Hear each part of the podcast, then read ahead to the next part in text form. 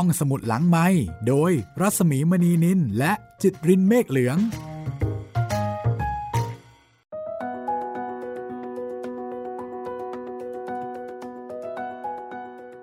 สวัสดีค่ะ ต้อนรับคุณผู้ฟังเข้าสู่รายการห้องสมุดหลังไม้นะคะ ในที่สุดเราก็กลับมาเจอกันอีกครั้งหนึ่ง สวัสดีคุณจิตริน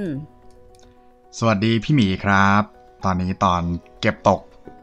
ของสตรีในพุทธการต้นทางในความสุข จากที่ตอนแรกนะคะ เราตั้งใจว่าตอนนี้จะให้คุณได้พบกับอาทิตย์ยามเช้านะคะ ซึ่งเป็นผู้เขียนหนังสือ สตรีในพุทธการต้นทานแห่งความสุขหลังจากที่เราได้เล่าจบลงไปทั้งหมดเนี่ย30 ตอนด้วยกัน ใช่แล้ว 30 ตอน ขอพวกเราอยู่กับคุณผู้ฟังอีกสักตอนหนึ่งแล้วกันนะครับ ตอนนี้ก็เลยบอกว่าถ้าอย่างนั้นเนี่ยเดี๋ยวมาเก็บตกเนื้อหาสาระแล้วก็เชิงอัดคำอธิบายศัพท์นะคะ ซึ่ง ก็มีหลายเรื่องที่น่าสนใจทีเดียวที่ไม่อยากจะพลาดไปสำหรับห้องสมุดหลังไม้ในตอนนี้นะคะ ก็ต้องอัปเดตกับคุณผู้ฟังว่าเราก็ยังคงเป็นห้องสมุดที่ยังคงเปิดทำการนะคะ แม้ว่าเราจะ work from home เหมือนกับคุณผู้ฟังก็ตาม แต่ห้องสมุดยังคงให้บริการเหมือนเช่นที่เคยเป็นมาในหลายๆ ช่องทางค่ะ อย่างที่พี่หมีบอกนะครับ ฟังพวกเราได้หลากหลายช่องทางเลย ทั้งทางเว็บไซต์ของพวกเราเอง thaipbspodcast.com แล้วก็ทางแอปพลิเคชันไทย PBS Podcast นะครับ แล้วก็ยังมีทาง podcast ช่องทางอื่นๆ ทั้งทาง Spotify Google Podcast ทาง YouTube แล้วก็ทาง Podbean ด้วยนะครับ แล้วก็ถ้าหากว่าอยากจะติดต่อพูดคุยกับพวกเรา ก็ติดต่อกันมาได้ 3 ช่องทางเลยนะครับ ทั้งทางแฟนเพจ Facebook ไทย PBS Podcast แฟนเพจของพี่หมีรัศมีมณีนิน แล้วก็สำหรับชาว YouTube นะครับ กดคอมเมนต์แล้วก็อย่าลืมกด Subscribe ให้พวกเราด้วยนะครับ กับคลิปที่ฟังคลิปที่ชมได้เลย วันนี้ก็มีหลายเรื่องทีเดียวนะคะ ที่เราจะมาเก็บตกกัน อย่างเรื่องแรกนะคะ เรื่องนี้จริง ๆ ก็กะจะเล่าให้คุณผู้ฟังได้ฟัง แต่ปรากฏว่าก็ไม่ทันนะคะ จำได้ว่าคราวที่แล้วเราทิ้งเรื่องของพระอุบลวรรณาเถรีไว้ใช่ไหมครับพี่ ใช่ใช่ตอนแรก ๆ เนี่ยบอกกับคุณผู้ฟังไว้ว่า เดี๋ยวจะมาเล่าให้ฟัง แต่ปรากฏว่าก็ไม่ได้เล่านะคะ ขออภัยมาเล่าตอนนี้ก็แล้วกันค่ะ ประวัติโดยย่อของพระอุบลวรรณาเถรีเนี่ยปรากฏในตอนท้ายของเรื่องอุมาทันตีจำได้เนาะอุมาทันตี สาวสวยที่ แค้นพระเจ้าศรีวิราชที่ปฏิเสธนาง แล้วก็รู้สึกสะใจนะคะที่พระเจ้าศรีวิราชเนี่ยลุ่มหลงนางถึงกับไม่เป็นอันกินไม่เป็นอันนอน แต่ว่าในที่สุดพระเจ้าศรีวิราชก็สามารถที่จะหักห้ามพระไทยได้ชนะใจตัวเอง ก็เลยทำให้นางอุมาทันตีสุดท้ายเนี่ยก็ใคร่ครวญแล้วก็ หลุดพ้นไปจากบ่วงของความแค้นเช่นเดียวกัน ก็มีประวัตินะคะบอกว่าเอ่ออุมาทันตีต่อมาเนี่ย คือหมายถึงอุมาทันตีในเนี่ยอนาคตคือเหรอพี่คือคืออาจจะงงนิดนึง คืออย่างนี้ เรื่องอุมาทันตีเนี่ย เป็นเรื่องในเป็นอดีเป็นตอดีตชาติ อ่าครับใช่ คือเอ่อเป็นเรื่องที่ไม่ได้ร่วมยุคร่วมสมัยกับสตรีในพุทธการท่านอื่นๆใช่คือท่านอื่นๆ เนี่ยอ่อเกิดในจะป็ยุคที่เกิดในพุทมีธพระกาลพุทธเจ้านี่ยอ่ามีพระพุทธเจ้าอ่าแต่ว่าอันครับเนี้ยเป็นเรื่องที่พระพุทธเจ้าเนี่ยตรัสเล่าให้กับพระภิกษุหนุ่มรูปหนึ่ง ซึ่งกำลังอินเลิฟก็ส่งเล่าเรื่องนี้ให้ฟังเรื่องอุมาทันตี แล้วก็ในตอนท้ายก็ส่งเฉลยบอกว่า ในตอนนั้นเนี่ยอ่า สุนันทะสารถีเนี่ยคือพระอานนท์อุมาทันตีคือนางอุบลวรรณาในขณะนี้ อภิปารกะ ซึ่งเป็นสามีของอุมาทันตี คือพระสารีบุตร ส่วนพระเจ้าศรีวิราช ก็คือเราตถาคตนั่นเอง คือพระพุทธเจ้านะคะ ทีนี้พระอุบลวรรณาเถรีเนี่ยค่ะที่พระพุทธเจ้าเอ่ยถึงเนี่ยต้องบอกว่า เอ่อเป็นพระภิกษุณีรูปสำคัญทีเดียว เพราะเป็นอัครสาวิกาเบื้องซ้ายค่ะหลายคนแม้กระทั่งผมเนี่ยยังไม่ทราบเลยครับว่าภิกษุณีมีอัครสาวกเบื้องขวาแล้วก็เบื้องซ้ายด้วยผมทราบแต่ว่าภิกษุเนี่ยมี คุณจิตรินต้องบอกว่า พระพุทธเจ้ามีพระอัครสาวกเบื้องขวาและเบื้องซ้าย อันนี้จำได้ แล้วก็เราก็คง เราก็คงทราบเนาะเพราะว่าสมัยเรียนเนี่ยอาจารย์ก็จะย้ำว่าพระสารีบุตรเบื้องขวานะ พระโมคคัลลาเบื้องซ้าย อันนี้ส่วนใหญ่ก็จะรู้อย่างน้อยเวลาที่เราเข้าไปในโบสถ์เนี่ยเราก็จะเห็นพระประธาน แล้วก็จะมีพระอัครสาวกประทับอยู่เบื้องซ้ายกับเบื้องขวาใช่ไหมเป็นความรู้พื้นฐาน แต่ว่าพระภิกษุณี ท่านก็ได้ตั้งเอาไว้ว่าเป็นอัครสาวิกาเบื้องขวาเบื้องซ้าย เช่นเดียวกันนะคะ มีค่ะ มีตั้งเอาไว้ และพระอุบลวรรณาเถรีเนี่ยท่านเป็นอัครสาวิกา สาวิกาก็คือสาวกที่เป็นผู้หญิงนั่นเองนะคะ เรียกว่าสาวิกา เบื้องซ้าย แล้วก็มีพระนางเขมาเถรี เป็นพระอัครสาวิกาเบื้องขวา เพราะฉะนั้นนั่นก็แสดงว่า พระอุบลวรรณาเถรีหรือว่าชาติต่อไปของอุมาทันตีเนี่ยก็ต้องมีความสำคัญไม่น้อยนะคะ ถึงกับได้รับการยกย่องจากพระพุทธเจ้าให้เป็นพระอัครสาวิกาเบื้องสาย นอกจากนั้นค่ะ พระอุบลวรรณาเถรีเนี่ยยังเป็นผู้ที่ได้รับการยกย่องจากพระพุทธเจ้า ให้เป็นผู้เลิศกว่าภิกษุณีทั้งหลาย ในด้านมีฤทธิ์ค่ะ คือเป็นเอตทัคคะในด้านมีฤทธิ์อันนี้จะเห็นว่าคล้าย ๆ กับพระโมคคัลลานะนะใช่คล้ายๆกันถ้าเรียกว่ายังไงดีถ้า พูดง่าย ๆ ก็คือมีมีฤทธิ์มากอย่างนี้หรือเปล่าครับพี่ ใช่ค่ะคือหมายถึงว่าสามารถที่จะแสดงฤทธิ์อันเกิดจากการปฏิบัติได้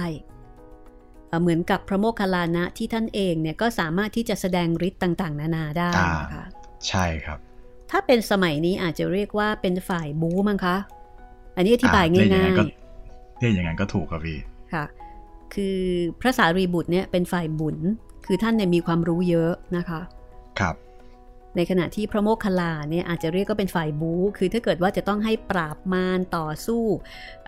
แสดงแสดงปาฏิหาริย์ให้ปรากฏอะไรอย่างเงี้ยก็อันนี้ก็ต้องพระโมคคัลลา แต่ถ้าในแง่ของความรู้เงี้ยก็ต้องเป็นภาษารีบุตร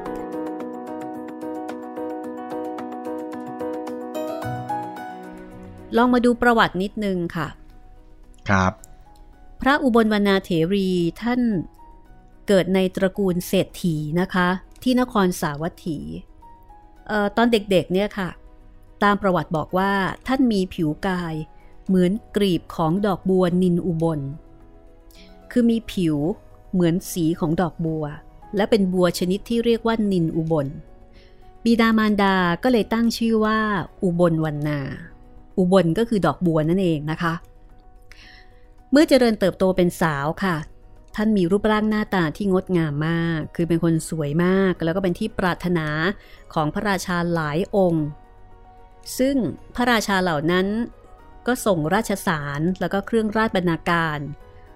ให้เศรษฐีผู้เป็นบิดาของท่านเนี่ยยกท่านให้กับพระราชาแต่ละองค์นะซึ่งก็สร้างความลำบากใจให้กับเศรษฐีผู้เป็นบิดามากว่าเอ๊ะตกลง จะยกให้ ให้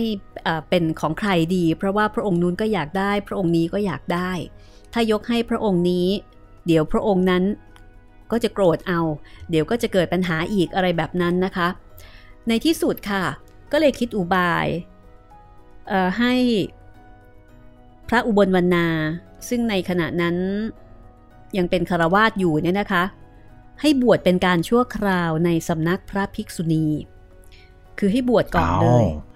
คือบวชบวชนี้การแต่งงาน บวชนี้การแย่งชิงมากกว่า อ๋อครับ ไม่รู้ว่าจะให้แต่งกับใครดี เพราะว่า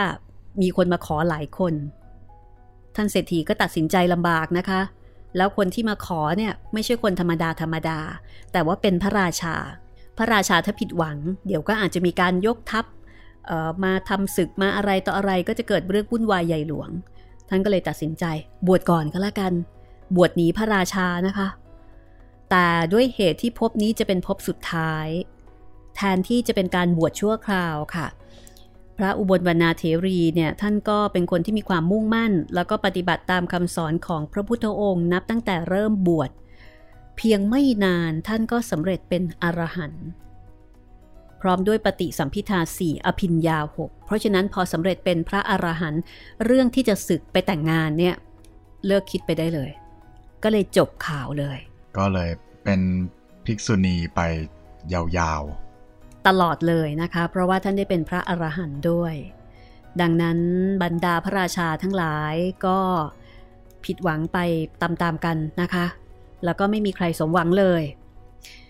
ท่านเศรษฐีผู้เป็นบิดาของพระอุบลวรรณาเทรีก็ไม่ต้องลำบากใจอีกต่อไป ว่าจะยกให้ใครดี ไม่ต้องเลือกละตอนนี้ ประวัติของพระอุบลวรรณาเทรีนะคะ ซึ่งเป็นอัครสาวิกาเบื้องซ้าย แล้วก็เป็นเอตทัคคะในด้านมีฤทธิ์ค่ะ มาที่ แคว้นมันละนะคะ แคว้นมันละครับพี่ อันนี้อยู่ในตอนของเจ้าหญิงมาริกา ใช่ ว้นมันละก็เป็นแคว้นหนึ่งในมหาชนบท 16 แห่งของชมพูทวีปในสมัยพุทธกาล แยกการปกครองออกเป็นสองส่วน หมายถึงแคว้นมันละเนี่ยเขาจะแยกการปกครองออกเป็นสองส่วนนะคะ เป็นเขตตะวันตกเฉียงเหนือแล้วก็เขตตะวันออก โดยทั้งสองเมืองจะอยู่ห่างกัน 12 กิโลเมตร เขตตะวันตกเฉียงเหนือ มี กุสินาราเป็นเมืองหลวง เขตตะวันออกมีปาวาเป็นเมืองหลวง ที่บอกว่าห่างกัน 12 กิโลเมตร ก็คือเมืองหลวงของทั้งสองแคว้นเนี่ยค่ะ ปาวากับกุสินารานะคะ แล้วก็มีแม่น้ำฮิรัญยวดีขั้นกลางค่ะ ผมจรันจะบอกว่ากุสินารานี่เป็น ผมจำได้ว่าเป็นหนึ่งในสังเวชนียสถานใช่ไหมครับพี่ ใช่สิคะเพราะว่าเป็นเมืองที่พระพุทธเจ้าเลือกปรินิพานที่เมืองนี้ เพราะฉะนั้นก็เป็นหนึ่งในสถานที่ที่คนไทยมักจะไปเยี่ยมชมนะคะ อย่างที่บอกก็เป็นเมืองหลวงของของแคว้นมันละเขตตะวันตกเฉียงเหนือ แคว้นมันละน่าสนใจตรงที่ว่าที่นี่ปกครองด้วยระบอบสามัคคีธรรมนะคะ สามัคคีธรรม ยังไงล่ะครับพี่ คล้าย ๆกับประชาธิปไตยกึ่งๆแบบนั้นนะคะ ไม่ได้มีพระราชาที่จะชี้ถูกชี้ผิดเพียงแค่พระองค์เดียว แต่ว่าจะมีกษัตริย์เป็นคณะการปกครอง ลงความเห็นร่วมกัน ถึงได้เรียกว่า ระบอบสามัคคีธรรมนะคะ เพราะฉะนั้นเวลาที่เราอ่านเรื่องราวของแคว้นมันละเนี่ย ก็จะได้ยินคำว่าเหล่ากษัตริย์มันละ นั่นหมายถึงว่ามีกษัตริย์หลายพระองค์ แล้วก็สมัยนั้นค่ะ กุสินาราเนี่ยถือว่าเป็นเมืองเล็กนะคะ ไม่ค่อยมีความสำคัญทางเศรษฐกิจ แต่มีความสำคัญทางพุทธศาสนา ถ้าคุณจิตรินจำได้เนี่ยสาวัตถี ราชครืเราจะได้ยินบ่อยมาก ใช่ครับ สาวัตถีเนี่ยถือเป็นเมืองที่สำคัญมากนะคะ แล้วก็เป็นเมืองที่พระพุทธเจ้าเลือกที่จะประทับอยู่ที่นี่นานที่สุดคือ 25พรรษาตลอดพระชนชีพของพระองค์ สาวัตถีเป็นเมืองใหญ่มาก แล้วเป็นเมืองที่เป็นเป็นเมืองเศรษฐกิจนะคะ ราชครืก็เป็นเมืองใหญ่ ราชครืนี่ของแคว้นมคต แต่ว่ากุสินาราเนี่ยเป็นเมืองเล็กๆ ที่ เหมือนกับไม่ได้ยิ่งใหญ่อะไรเหมือนกับสาวัตถี หรือว่าราชครึนะคะแต่ที่สำคัญหลังจากการดับขันปรินิพานของพระพุทธเจ้า ก็คือเป็นเมืองที่พระพุทธเจ้า เลือกที่จะดับขันปรินิพานที่นี่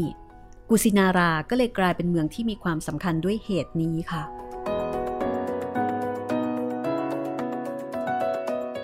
มีคำอธิบายจันทานเนาะ คำว่าจันทาน ก็เป็นคำที่คนไทยคุ้นเคยกันดีนะคะ แล้วก็ความหมายของจันทานในความรู้สึกของเราก็คือคนที่ต่ำต้อยด้อยค่าน่ารังเกียจ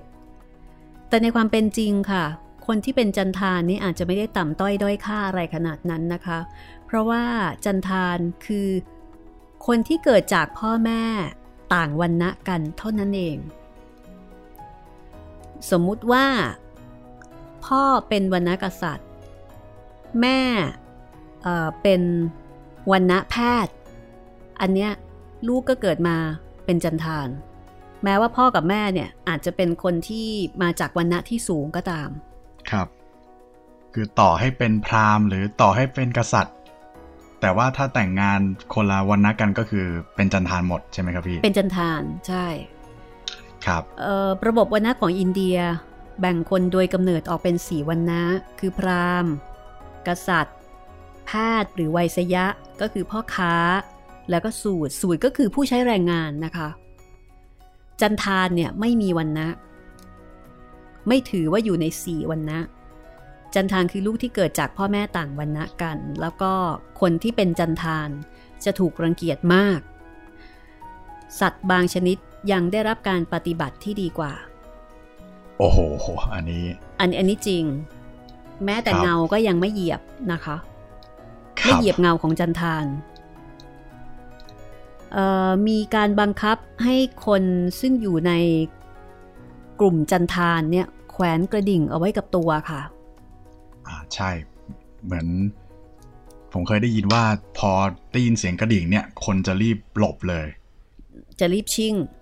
เพ ราะกลัวว่าเงาของจันทานจะมาทาบทับเงาของตนถึงขนาดนั้นนะคะ ครับ ผีไม่เผาเงาไม่เหยียบ อันนี้ของจริงเลยค่ะ น่าเกิดถ้าเกิดเป็นจันทานนี่ ที่สุดแล้วของชีวิตในอินเดียนะครับ ก็ตอนหลังที่พุทธศาสนาได้กลับมาเป็นที่สนใจของคนอินเดียอีกครั้งหนึ่ง คนที่ได้ชื่อว่าเป็นจันทานเนี่ย ก็จะมาบวชกันเยอะ ครับ เพราะว่าเราไม่มีวันนะเนาะพี่ ใช่ เมื่อมาบวชแล้วจะไม่มีวันนะ และเมื่อนับถือพุทธศาสนาก็จะไม่มีวันนะด้วยเช่นกันนะคะ เพราะฉะนั้นพระพุทธเจ้าจึงได้รับการกล่าวขานว่าเป็นผู้ปฏิวัติสังคม ปฏิวัติระบบวันนะซึ่งอย่างรากลึกแล้วก็แข็งแรงมากในสังคมอินเดีย ในพุทธศาสนา ถือเรื่องกรรมเป็นใหญ่ คือการกระทำแต่ว่าไม่ได้ถือชาติกำเนิด ก็ในปัจจุบันนี้แนวคิดเกี่ยวกับเรื่องของวันณะก็ยังคงอยู่นะคะ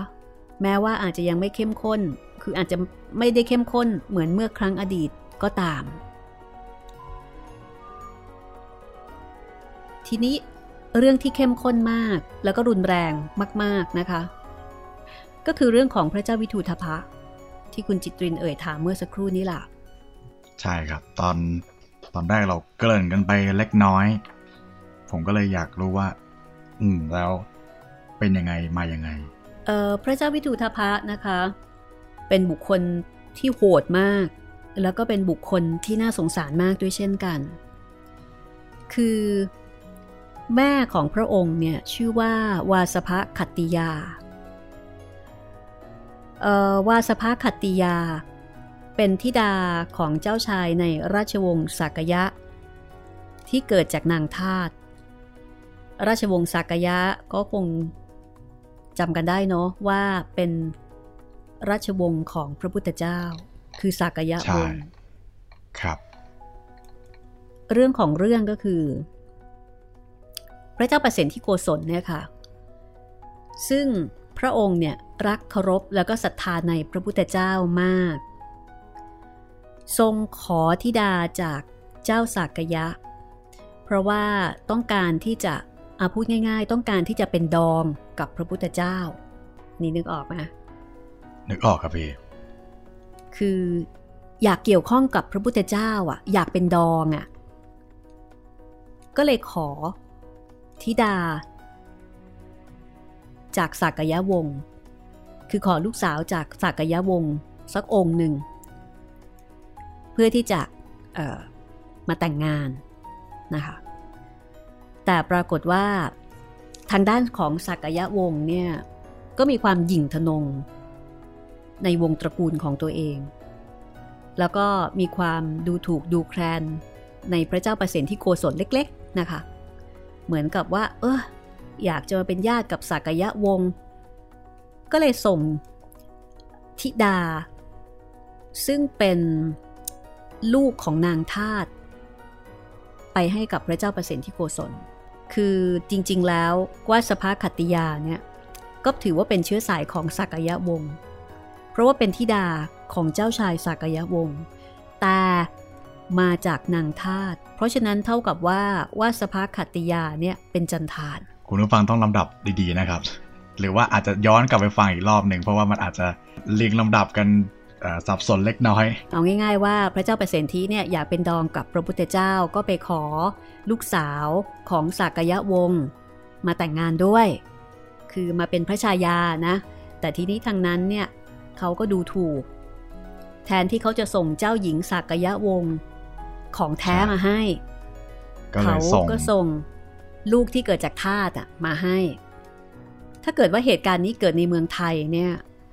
ก็อาจจะถือเป็นการดูถูกดูแคลนกันเล็กน้อย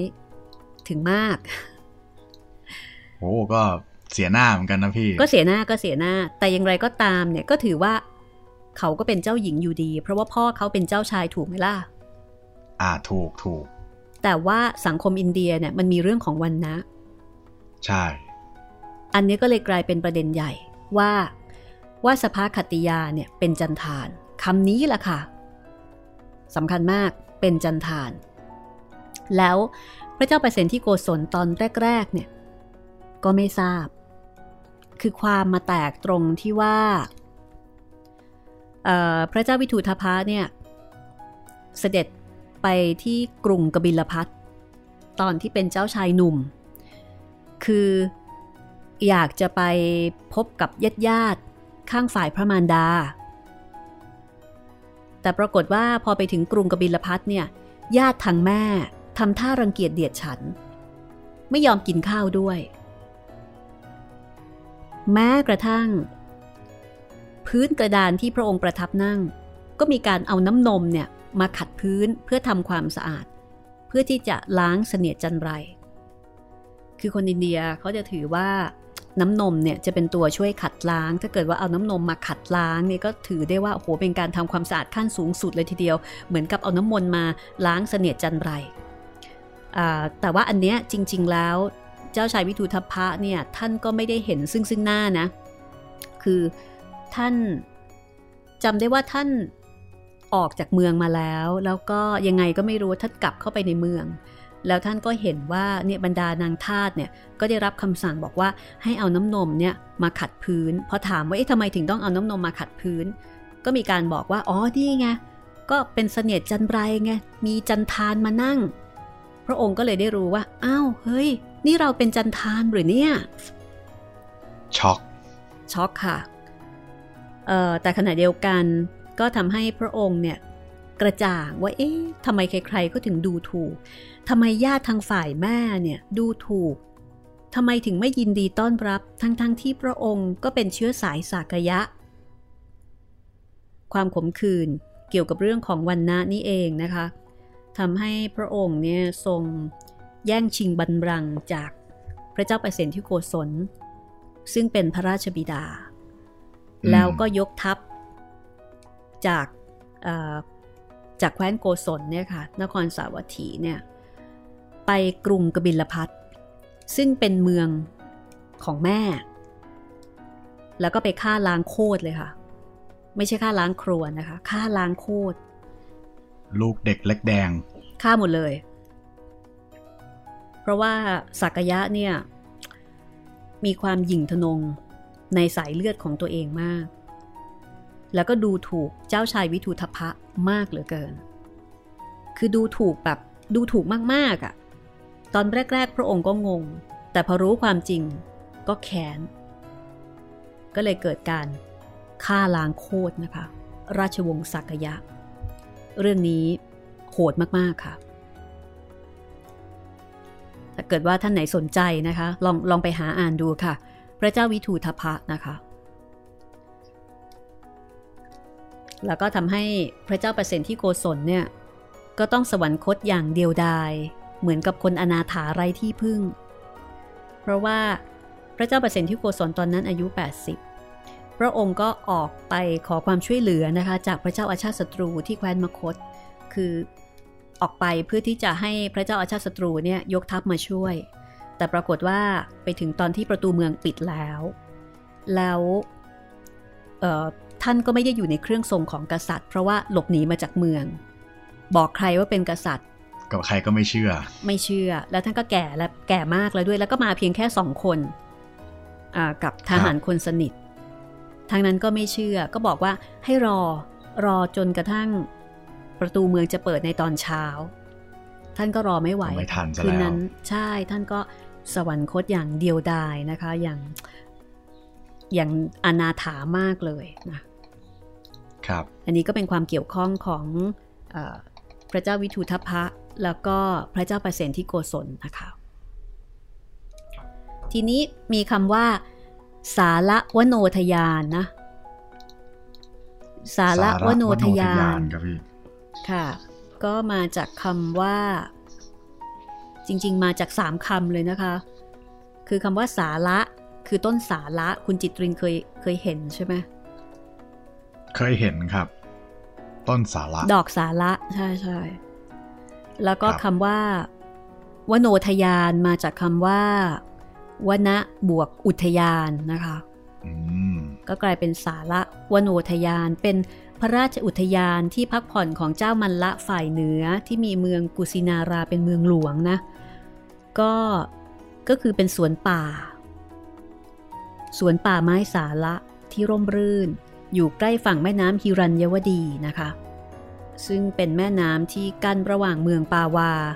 แล้วก็เมืองกุสินารา แล้วก็ที่นี้ใช่ไหมครับพี่ที่เป็นสถานที่ปรินิพาน ใช่ค่ะ ของพระพุทธองค์ที่พระพุทธองค์ทรงเลือกที่นี่ค่ะครับเลือกเมืองเล็ก ๆนะคะเอาละค่ะ ตอนนี้เดี๋ยวเราพักกันสักครู่หนึ่งก่อนดีไหมคะ ได้เลยครับพี่ ค่ะ พักแป๊บหนึ่งก่อนนะคะ แล้วเดี๋ยวช่วงหน้ามีเรื่องของอาจารย์หกท่านของสุพัทธะนะคะจำได้ไหมคะสุพัทธะจำได้ครับพระสงฆ์องค์สุดท้ายที่ได้ฟังธรรมจากพระพุทธองค์ค่ะ เป็นพระรูปสุดท้ายที่ได้บวชขณะที่พระพุทธเจ้ายังมีพระชนชีพอยู่นะคะ แล้วก็เป็นคนที่คือตอนนั้นก็ต้องบอกว่าท่านตื้อมากๆ และคนก็ตำหนิท่านมากด้วย เพราะว่าตอนนั้นพระพุทธองค์ก็กำลังประชวรหนักอยู่ ประชวรหนัก แต่ว่าขอเข้าพบ ขอถามคำถาม ครับ ก็ท่านสุพัทธานี่เองนะคะ ที่มีการพูดถึงอาจารย์หกท่าน ซึ่งมีชื่อเสียงมากในสมัยนั้นอะเดี๋ยวเรามาดูนะคะว่า 6 ท่านที่ว่านั้นชื่ออะไรกันบ้าง ตอนนี้พักสักครู่ค่ะ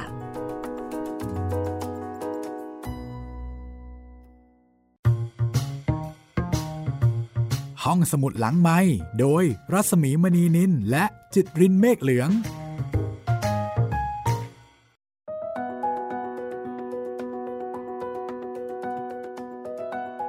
เข้าสู่ช่วงที่สองนะคะ ของห้องสมุดหลังใหม่วันนี้กับตอนเก็บตกค่ะ กับหนังสือสตรีในพุทธกาลต้นธารแห่งความสุขโดยอาทิตย์ยามเช้าค่ะ ก็สำหรับคุณผู้ฟังท่านใดมาฟังตอนนี้เป็นตอนแรกนะครับ ไปตามฟังตอนอื่นๆอีก 30 ตอนก่อนหน้านี้ได้ครับ ทางเว็บไซต์ของเราแอปพลิเคชันไทย PBS Podcast แล้วก็แอปพลิเคชัน Podcast อื่นๆ ที่อยู่ในเครือของไทย PBS ได้เลยนะครับ แล้วก็ถ้าเกิดว่าฟังรายการแล้วนะคะอออยากจะพูดคุย ทักทาย สอบถาม แนะนำติชมก็สามารถเขียนมาคุยกันได้เลยค่ะ คุยกันได้นะครับ ทั้งทางแฟนเพจ Facebook ไทย PBS Podcast แฟนเพจของพี่หมีรัศมีมณีเนียนแล้วก็สำหรับชาว YouTube ครับ คอมเมนต์ไว้ใต้คลิปได้เลย แต่ก็ย้ำอีกครั้งนะครับว่าต้องเป็น YouTube Channel ของไทย PBS Podcast นะครับ ถ้าเป็น Channel ของคนอื่น ก็เราจะไม่เห็นนะครับ แล้วก็สำหรับตอนต่อไปนะคะ ก็จะเป็นบทสัมภาษณ์ คุณอาทิตย์ยามเช้าหรือว่าคุณอโนไทยเจนสถาวงศ์ซึ่งเป็นผู้เรียบเรียงหนังสือเล่มนี้นะคะ สตรีในพุทธกาลต้นธารแห่งความสุขค่ะ ถ้าคุณผู้ฟังสนใจอยากจะอ่านหนังสือเล่มนี้ ไปที่เพจ สตรีในพุทธกาลต้นธารแห่งความสุขได้เลยนะคะ เพจ สตรีในพุทธกาลต้นธารแห่งความสุข แล้วก็ inbox คุยกับแอดมินได้เลยค่ะทีนี้เรากลับมา ดูข้อมูลเชิงอรรถกันต่อนะคะ คุณจิตเรน ครับพี่ เมื่อกี้เราค้างกันไว้ที่อาจารย์หกท่านครับ อาจารย์หกท่านของสุภัททะใช่ เออนึกภาพออกเลยนะคะว่า สุภัททะเนี่ยน่าจะเป็นหนุ่มนักแสวงหาไหมใช่ครับ ใฝ่รู้มาก โหนี่ได้อาจารย์ถึงหกท่านที่เป็นสุดยอดของยุคนั้นแล้วยังใช่ยังแสวงหาต่อ เหมือนกับยังไม่พบคำตอบที่พอใจ ยังไม่ใช่อะครับ ก็แสวงหาไปเรื่อย ๆ นะคะเอ่ออาจารย์หกท่านของท่านสุพัทธเถระเนี่ยหมายถึงคณาจารย์ผู้เป็นศาสดาเจ้าลัทธิทั้ง 6 ที่มีคนนับถือมากในยุคนั้นค่ะ มีชื่อเสียงมากนะคะ สุภัททะได้สมัครเป็นลูกศิษย์หมดเลยอืมคืออาจารย์ท่านไหนที่ว่าดี ท่านจะไปเป็นลูกศิษย์หมดเลย ขอเรียนรู้ ดีจริงหรือเปล่าดียังไง แล้วก็ยังไม่พบคำตอบที่ถูกใจ จนกระทั่งมาพบพระพุทธเจ้าหกท่านที่ว่านั้น โห ชื่อเรียกยากๆทั้งนั้นเลยนะคะ ครับ อืม ปูรณะกัสสปะอืมไม่เคยได้ยินเนาะไม่เคยครับ มัคคลิโคสาร ก็ไม่เคยได้ยินเช่นกันค่ะ ไม่เคยครับพี่ อาชิตะเกสกรรมพล ยิ่งไม่เคยใหญ่เลยนะคะ หนักเลยทีนี้ ปกุฏทะกัจจายนะ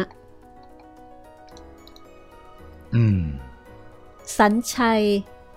เวรัตบุตร ก็ไม่เคยได้ยินนะคะ นิครนนาทบุตร นาตบุตร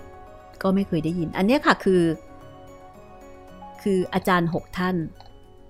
เวลาที่มีคำว่าบุตรตามหลัง หมายความว่าคำก่อนหน้าคำว่าบุตรเนี่ยเอ่อเป็นชื่อพ่อนะคะ อ๋อ เหมือนถ้าเป็นฝรั่งก็จูเนียร์ใช่ไหมครับพี่ ใช่ แต่ว่าอันนี้เป็นการบอกว่าเป็นลูกใคร เช่น สัญชัยเวรัตบุตร อันนี้ก็น่าจะหมายถึง สัญชัยที่เป็นลูกของเวรัตถะอะท่านอ๋อเวรัตถะครับ เหมือนอย่างเอ่อที่บอกว่ามันละบุตรเงี้ย ก็หมายถึงเป็นลูกของของเนี่ยของพวกมันพระละเจ้ามันละอ่าอ๋อครับ เป็นการบ่งบอก เพราะฉะนั้นคนสมัยโบราณก็จะรู้ว่า อ๋อ อันนี้เป็นลูกคนนั้นลูกคนนี้อืมนี่คืออาจารย์หกท่านของสุพัทธะ ซึ่งไม่สามารถให้คำตอบที่พึงพอใจได้ จนกระทั่งพยายามที่จะขอพบพระพุทธเจ้า แล้วก็โชคดีว่าในระหว่างที่กำลังขอร้องอ้อนวอนพระอานนท์เนี่ยเสียงได้ยินเข้าไปถึงพระพุทธเจ้า พระองค์ก็เลยประทานอนุญาตนะคะ ถือว่าเป็นด้วยความโชคดีและความมานะของท่านสุปทะนะครับ ถ้าเป็นเราเราก็ไม่กล้าเนาะ ใช่ถ้าเป็นเราเราคงโอเค ครั้งเดียวพอละ อยากเจอแค่ไหนก็คงไม่กล้า เพราะว่ามันเป็นเวลาหน้าสิวหน้าขวานมากเลยนะคะพระพุทธองค์กำลังจะปรินิพพานนะ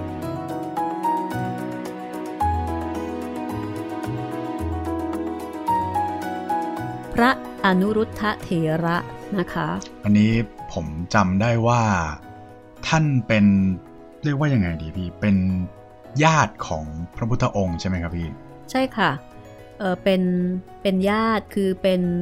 พระราชโอรสของพระเจ้าอมิโตธนะ ซึ่งเป็นพระอนุชาคือเป็นน้องชายของพระเจ้าสุโธธนะ ก็คืออืมก็เป็นลูกคือพี่เป็นลูลูกกน้องกัผู้นน้องอ่าเป็นลูกผู้น้องนะคะเอ่อพระอนุรุทธเถระท่านได้รับการยกย่องจากพระพุทธองค์ ให้เป็นเอตทัคคะทางด้าน ผู้มีทิพยจักษุคือมีตาทิพย์ คือก็แสดงว่าเป็นผู้ที่มีฤทธิ์ท่านหนึ่ง แล้วก็มีฤทธิ์เฉพาะทางไปอีกคือทางตาทิพย์ตาทิพย์นะคะครับคือฤทธิ์เนี่ยก็จะมีหลายด้าน แต่อันนี้เฉพาะทางเฉพาะตาทิพย์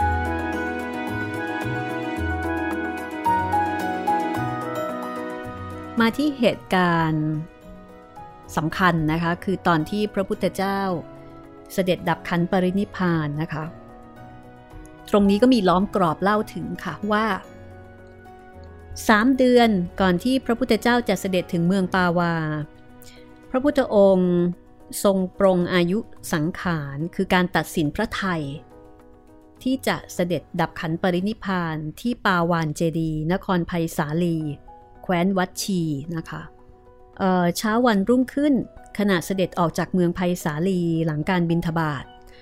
ทรงหันไปทอดพระเนตรเมืองไผ่สาลี แล้วก็ตรัสกับพระอานนท์บอกว่า การดูเมืองไผ่สาลีครั้งนี้เนี่ยจะเป็นครั้งสุดท้ายของพระองค์ จากนั้นก็เสด็จไปที่พันธคาม แล้วก็จาริกต่อไปยังหัตถีคามอัมพคามชัมพุคาม แล้วก็โพคานครตามลำดับ แล้ว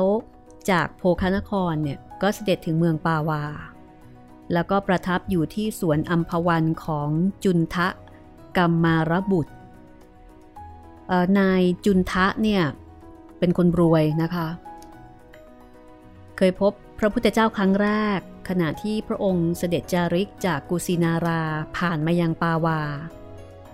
เเขาได้ฟังพระธรรมจากพระองค์ แล้วก็บรรลุพระโสดาบันก็คือเป็นพระอริยบุคคลขั้นต้น เขาก็เลยสร้าง อารามในสวนมะม่วงของตนถวายแด่พระพุทธองค์จึงได้ชื่อว่าสวนอัมพวัน ทีนี้พอมีโอกาส มีโอกาสได้เข้าเฝ้าพระองค์ครั้งที่สองเนี่ยค่ะนายจุนทะทำอาหารถวายพระพุทธองค์ค่ะ ก็เป็นอาหารที่ตั้งใจทำมากนะคะ อาหารนี้ชื่อว่า สุกระมัทวะ หรือว่าสุกรมัทวะ ซึ่งนายจุนทะใช้เวลาทำทั้งคืนค่ะ ปรากฏว่า รุ่งขึ้นเมื่อพระพุทธเจ้า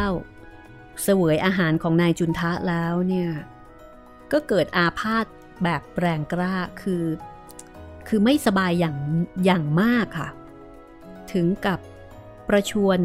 ลงพระโลหิต แล้วก็เป็นเหตุให้ทรงดับขันธปรินิพานในเวลาต่อมาที่เมืองกุสินารานะคะ เอ๊แต่มันก็แปลกนะครับพี่คือนายจุนทะนี่ไม่ได้เจตนาร้ายต่อพระองค์เลย แต่ว่าทำไมถึง พอสวยเข้าไปแล้วถึงมีอาการ ก็เป็นประเด็นที่มีการถกเถียงกันอย่างมากนะคะ จนกระทั่งมาถึงปัจจุบันค่ะ ครับ ซึ่งในหนังสือเล่มนี้ ก็ได้นำข้อเขียนของอาจารย์เสถียรพงศ์วรรณปกนะคะ ซึ่งเป็นนักวิชาการทางด้านพุทธศาสนาท่านสำคัญค่ะ ซึ่งอาจารย์เสถียรพงศ์เนี่ยเคยเขียนไว้ว่า สุกรมัทวะ หรือว่าสุกรมัทวะคืออะไร ตีพิมพ์ในมติชนสุดสัปดาห์นะคะ ฉบับวันที่1ถึง7กันยายน 2560 ค่ะ อาจารย์เสถียรพงษ์เนี่ย ได้อ้างข้อความนะจากทีฆนิกายมหาวัคพระสุตตันตปิฎกฉบับภาษาไทยเล่มที่ 10 ข้อ 117 หน้า 128 ดูก่อนจุนทะ ท่านจง อังคาดเรา ด้วยสุกรมัทวะที่ท่านเตรียมไว้ และจงอังคาดภิกษุสงฆ์ด้วยของเคี้ยวฉัน อย่างอื่น คือให้ถวาย ภิกษุสงฆ์ด้วยของอื่นที่ไม่ใช่สูกรมัทวะ พระพุทธเจ้าก็สั่งอีกนะว่า ดูก่อนจุนทะ ท่านจงฝังสูกรมัทวะที่ยังเหลือในหลุม คือถ้าเกิดว่าพระองค์เสวยเหลือเนี่ยให้เอาไปฝังซะ เรายังไม่เห็นบุคคลในโลก พร้อมทั้งเทวโลก มารโลก พรหมโลก ในหมู่สัตว์ พร้อมทั้งสมณะพราหมณ์เทวดาและมนุษย์ ซึ่งบริโภค สูกรมัทวะนั้นแล้วจะพึงให้ย่อยไปด้วยดี นอกจากตถาคต นี่คือข้อความในพระไตรปิฎกนะคะ พระสุตันตปิฎกเอ๊แต่ก็ยังก็ดูแปลกๆใช่ไหมใช่ใช่ยังไม่ได้ตอบคำถามว่าเอ๊ก็ก็ยังไม่ได้ดูว่ามันจะมี ผลเสียอะไรในการสวยครั้งนี้ แต่ก็ดูเหมือนว่าพระพุทธเจ้าเองท่านก็รู้ ท่านถึงได้บอกว่า โอเคเอ่อถวายสู่กรมัทวะที่ที่ท่านเตรียมไว้ แต่ว่าให้ถวาย พระภิกษุรูปอื่นด้วยของอย่างอื่น คือให้ถวายเฉพาะท่าน อย่าไปถวายคนอื่น แล้วถ้าเหลือก็อย่าเอาไปถวาย ให้ฝังในหลุม อันนี้ก็เป็นข้อความที่ฟังดูเหมือนกับว่าพระพุทธองค์เหมือนท่านก็รู้ว่าอันนี้ ถ้าเสวยไปเนี่ยเหมือนกับมันมีปัญหาในเรื่องของการย่อยอะไรทำนองนั้นนะคะ ทีนี้หลังจากที่พระองค์เสวยสุกรมัทวะแล้วเนี่ย ก็ไม่สบายคือพระอาการประชวนกำเริบจริง ๆ และพระพุทธองค์ก็เสด็จดับขันปรินิพานในเวลาต่อมา ก่อนนั้นนะ ระพุทธองค์เนี่ยตรัสป้องกันนายจุนทะเอาไว้ค่ะ คือบอกบอกว่าไม่ได้เป็นเพราะจุนทะเลยทำให้ท่านมีอาการนี้อ๋อ คือเกรงว่าคนนี่จะไปเอาเรื่องนายจุนทะไงคะพระองค์บอกว่า บินทบาทที่มีอานิสงส์มากมีอยู่สองครั้งเท่านั้น คือที่นางสุชาดาถวายก่อนตรัสรู้จำได้ไหมคุณจิตรินข้าวมัทุปายาต จำได้ครับพี่นะมื้อสำคัญ ก่อนตรัสรู้ และที่นายจุนทะกรรมารบุตรถวายก่อนดับขันปรินิพานสองมือนี้สำคัญมาก แล้วพระองค์ก็บอกว่า ถ้าใครพึงทำให้นายจุนทะเกิดความร้อนใจว่า พระพุทธเจ้าปรินิพาน เพราะเสวยพัตตาหารที่ตนถวาย หรือนายจุนทะ จะเกิดความร้อนใจเอง อานนท์จงช่วยบรรเทาความร้อนใจของเขาด้วย ว่าเป็นลาบของเขาที่มีโอกาสถวายอาหารแด่พระพุทธเจ้า ก่อนที่พระองค์จะดับขันปรินิพาน คือพระองค์ทรงเมตตามาก คือทรงคิดข้ามช็อตไปเลยว่า โหเนี่ยนะ ถ้าพระองค์ปรินิพานไปแล้วเนี่ย นายจุนท้านี่แย่แน่ ๆ เลย คนจะต้องไปว่า ใช่ไปว่าวันนี้ไงเสวยอาหารที่ที่เธอถวายไงพระพุทธเจ้าก็เลยเป็นแบบนี้พระองป้องกันเอาไว้เลย ทีนี้สูกรมัทวะคืออะไรอาจารย์สิเถียนพงศ์ก็บอกว่าในเรื่องนี้พระอัตพระอัตถกถาจารย์ประมวลความคิดเห็นเอาไว้สามทัศนะ คือหนึ่งคือเป็นเนื้อที่ขายตามตลาด ของหมู ที่โตเต็มที่แต่ไม่แก่เกินไปหมายถึงเนื้อหมูสองเป็นชื่อแห่งวิธีปรุงข้าวอ่อน ด้วยเบญจโครส คือเป็นข้าวที่หุงด้วยนมวัวเเหมือนชื่ออาหารที่ปรุงด้วยคาวะปานะ คือเป็นเมนูหนึ่ง คล้ายๆกับข้าวมัทุปายาตคือ หุงด้วยนมโค 3. รัสายณวิธี คือหมายถึงนายจุนทะเนี่ยตกแต่งอาหาร ตามคำพีรสายณศาสตร์ เป็นสมุนไพรชนิดหนึ่ง เพื่อมิให้พระพุทธเจ้าปรินิพาน งงครับ คือปรุงให้ไม่ไม่ปรินิพานแต่ออกฤทธิ์ทำให้ทรงปรินิพานแทนอย่างนี้หรออืม เหมือนอารมณ์เป็นสมุนไพรชนิดหนึ่ง เพื่อที่จะไม่ให้พระพุทธเจ้าปรินิพานอันนี้คือพระอัฏฐกถาจารย์นะคะที่สันนิษฐานเอาไว้สามทัศนะหนึ่งเป็นเนื้อเนื้อหมู ซึ่งเจริญเต็มที่นะคะสองคือเป็นชื่อของเมนูอาหารสามคือเป็นวิธีการปรุงตกแต่งนะคะ เป็นสมุนไพร ส่วนคำพีฝ่ายมหายานค่ะ ตีความว่าเป็นเห็ดค่ะ เป็นเห็ดชนิดหนึ่ง ซึ่งเกิดขึ้นที่ไม้จันเรียกในภาษาจีนว่า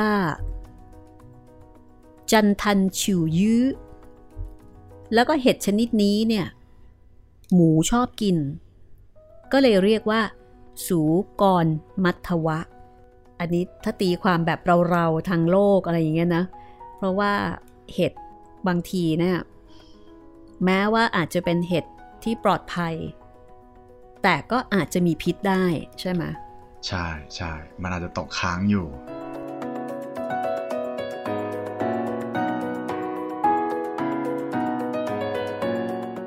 อาจารย์เสถียรพงศ์วรรณปกนะคะ ท่านบอกว่า ผมมิอาจ วินิจฉัยว่าต้องเป็นอย่างนั้นอย่างนี้ แต่ขอความขอเสนอความคิดเห็น อันต่ำต้อยสักเล็กน้อย ดังนี้พิเคราะห์จากข้อความแวดล้อมในพระสูตร สูกรมัทวะมิใช่อาหารที่ปรุงด้วยเนื้อหมูธรรมดาแน่นอน และคงมิใช่ข้าวที่หุงด้วยนมโค เพราะในพระสูตรกล่าวว่าอาหารชื่อสูกรมัทวะเนี่ยย่อยยาก พระพุทธองค์เท่านั้นที่จะย่อยได้ เพราะฉะนั้นถ้าเป็นเนื้อหมู เป็นข้าวที่หุงด้วยนม ก็ไม่น่าจะมีปัญหาในเรื่องของการย่อยครับส่วนที่บอกว่าเป็นโอสถพิเศษ ปรุงตำรับรสายตนะศาสตร์ ซึ่งทางฝ่ายมหายานระบุว่าเป็นเหตุแก่นจันทร์ อันนี้อาจารย์เสถียรพงศ์บอกว่า น่าพิจารณากว่าสองความเห็นข้างต้น เพราะ 1. นายจุนทะรู้ว่าพระพุทธองค์ทรงพระประชวร จึงพยายามหาโอสถมาปรุงถวาย ด้วยเหตุนี้ค่ะ เมื่อกี้ที่เราสงสัยกันนะ คุณจิตรินว่าทำไมต้อง ต้องทำกันทั้งคืนอะทำไมใช้เวลาทั้งคืน ใช่ใช่ไหมใช่ที่ต้องทำกันทั้งคืน เพราะการปรุงยาไงคะ ครับ การปรุงยาเนี่ยต้องมีการตระเตรียมกันทั้งคืน ถ้าเป็นการหุงหาอาหารธรรมดา ก็ไม่น่าจะเสียเวลาถึงขนาดนั้น ก็เลยสันนิษฐานว่าน่าจะเป็นสมุนไพร มีการปรุงด้วยสมุนไพรชนิดหนึ่งสองก็คือ พระองค์ไม่ยอมให้ในายจุนทะ ถวายสูกรมัทวะแก่พระสงฆ์อื่น ก็เนื่องจากพระรูปอื่นเนี่ยไม่ได้อาพาธเหมือนพระองค์ แล้วก็ยาที่นายจุนทะปรุงนี้ บางทีอาจจะปรุงด้วยตัวยาหนักเบาสำหรับพระองค์โดยเฉพาะ คือเหมาะสำหรับพระองค์ตั้งใจถวายสำหรับพระองค์ ซึ่งตามตำรายาแบบโบราณเนี่ยคือจะต้องมีการปรุงเฉพาะคนเท่านั้น แล้วก็จะมีความหนักเบามากน้อย ตามความเหมาะสมแก่คนไข้เป็นรายๆไป คือยาหม้อเดียวไม่สามารถรักษาได้ทุกคน ด้วยเหตุนี้พระองค์จึงตรัสว่าพระองค์เท่านั้นที่เหมาะจะเสวย สูกระมัทวะนี้และก็ย่อยมันได้ดี ดังนั้นอาจารย์เสถียรพงศ์นะคะ ก็เลยบอกว่ามีความเป็นไปได้มากและสมเหตุสมผลมากที่สุด ที่สูกรมัทวะเนี่ยน่าจะเป็นยาสมุนไพรชนิดหนึ่งนะคะ ถ้าอย่างนั้น คือแสแสดงว่าเออนาจินทาก็คือหวังหวังดีแหละ แต่ว่าหวังดีหวังดีค่ะ ผลออกมามันไม่ได้อย่างที่หวังใช่ไหมครับพี่ อาจจะเป็นเช่นนั้น หรืออาจจะเป็นเพราะพระอาการประชวรของพระพุทธเจ้าที่อาจจะเกินเยียวยาแล้วก็เป็นได้นะคะทีนี้มีข้อสามตอบครับข้อสามครับเออมีข้อสามอีกนะคุณจิตริน ข้อสามอาจารย์เสถียรพงศ์บอกว่า ถ้าถามต่อว่าสิ่งที่ว่านี้เป็นยาสมุนไพรชนิดหนึ่ง แล้วทำไมถึงมีคำว่า สูกร ซึ่งแปลว่าหมูอยู่ด้วยท่านก็บอกว่าไม่แปลกราะว่าชื่อสมุนไพรโบราณเนี่ยยาแต่ละขนานจะมีชื่อแปลกๆกันทั้งนั้น เช่น น้ำนมราชสี อันนี้ก็ไม่ได้เอาน้ำนมของราชสีมาทำสเลดพังพร ก็หมายถึงเปลือกไข่เน่าอะไรอย่างเงี้ย ไม่มีอะไรเกี่ยวกับพังพร เพราะฉะนั้นสูกรมัทวะไม่จำเป็นจะต้องเกี่ยวข้องกับหมูก็ได้ คืออาจจะเป็นเพียงแค่ชื่อส่วนที่ฝ่ายมหายานนะคะบอกว่าเป็นเห็ดชนิดหนึ่งซึ่งเกิดจากไม้จันอาจารย์เสถียรพงศ์ก็บอกฟังดูเข้าที อาจเป็นเห็ดชนิดนี้ก็ได้ บางท่านเสียดายคำว่าหมูอยู่ ก็เลยกล่าวว่าเห็ดที่หมูชอบกิน ก็ว่ากันไป แต่จะเป็นเห็ดหรือไม่ใช่เห็ด ก็เข้าข่ายมติที่สามที่มีชื่อว่า สูกรมัทวะ คือสมุนไพรชนิดหนึ่งนั่นแหละ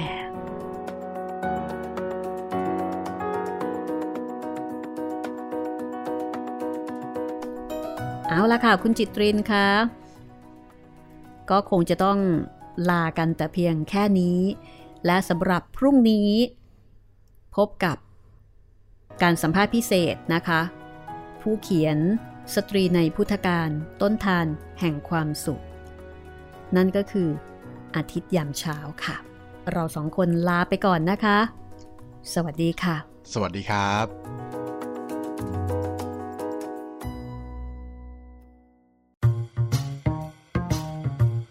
ห้องสมุดหลังไม้โดยรัสมีมณีนินและจิตรินเมฆเหลือง